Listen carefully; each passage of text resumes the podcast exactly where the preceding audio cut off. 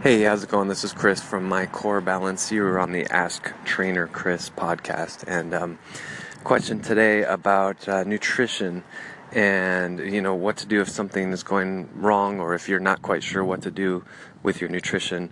Uh, so that's basically the question. And the answer is, is pretty simple, actually. It really depends on what you're doing right now.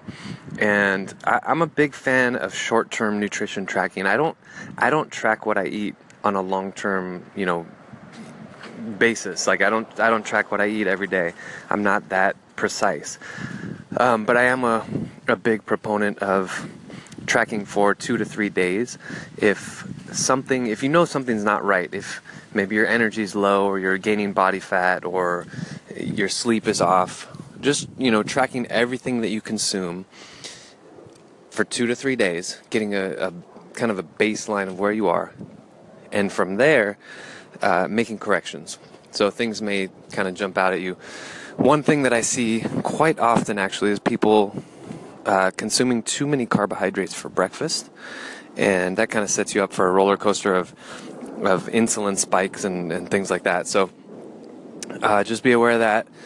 Uh, yeah, I mean, track your carbs, your protein, your fat, everything you're eating, two to three days.